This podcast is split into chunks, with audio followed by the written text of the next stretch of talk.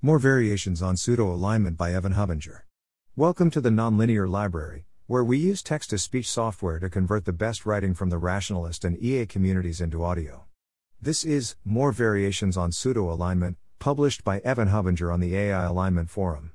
In Risks from Learned Optimization, we talked about a variety of different forms of pseudo alignment, that is, ways in which a trained model's objective, its MESA objective, can be misaligned off distribution with the loss function it was trained under, the base objective.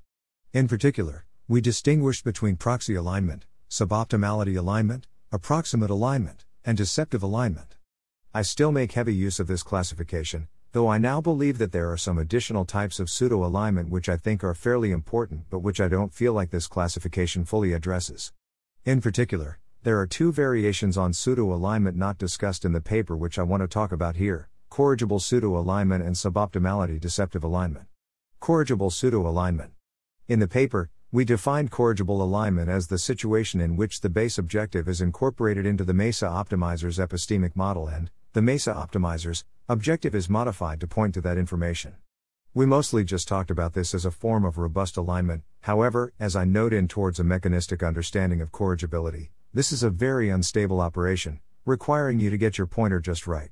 Thus, I think it's better to talk about corrigible alignment as the class of possible relationships between the base and MESA objectives defined by the model having some sort of pointer to the base objective, including both corrigible robust alignment, if the pointer is robust, and corrigible pseudo alignment, if the pointer is to some sort of non robust proxy.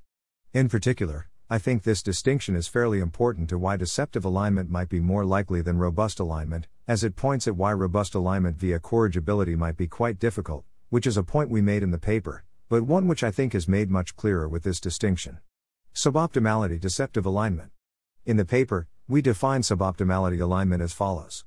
A MESA optimizer is suboptimality aligned if some deficiency, error, or limitation in its optimization process causes it to exhibit aligned behavior on the training distribution. This could be due to computational constraints, unsound reasoning, a lack of information, irrational decision procedures, or any other defect in the MESA optimizer's reasoning process.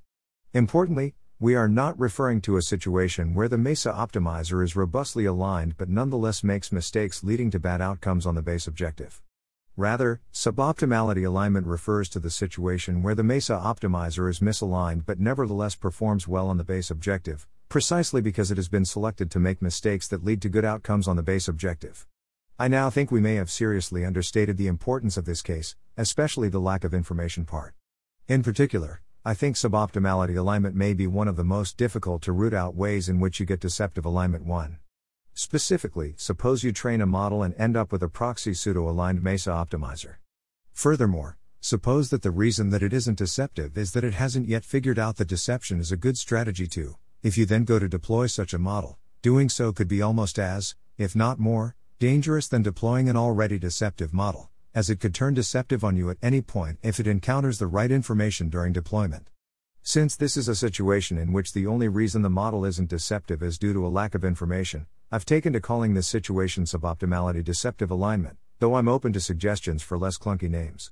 As I mentioned recently in this comment, I think that suboptimality deceptive alignment complicates a lot of stories for how we can correct issues in our AIs as they appear. First, even if you have the ability to detect and train away any deceptive cognition that appears during training, that's still insufficient to rule out suboptimality deceptive alignment, as your model could still end up becoming deceptive later during deployment 3. Second, it may be that the input which causes the model to become deceptive isn't generated naturally, but rather adversarially, by some competitor AI, for example. If natural inputs are unlikely to produce deception but adversarial ones are, then this could create a situation in which the deception comes too late to properly deal with, namely, only after you've already filled the world with competing AIs. Thanks for listening. To help us out with the Nonlinear Library or to learn more, please visit nonlinear.org.